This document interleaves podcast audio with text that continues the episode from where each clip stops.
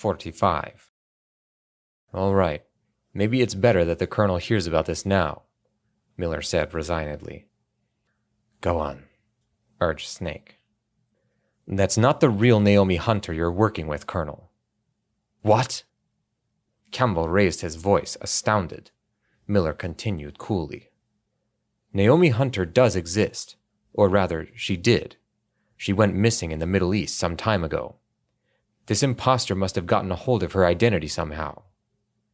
There were a number of ways to obtain someone's social security number and commit an identity theft, certainly. But Dr. Naomi Hunter, an impostor? Who is she really then? Campbell was agitated, but Miller remained cool as ice. Probably a spy. A spy? Yes, sent in to ensure this mission's failure.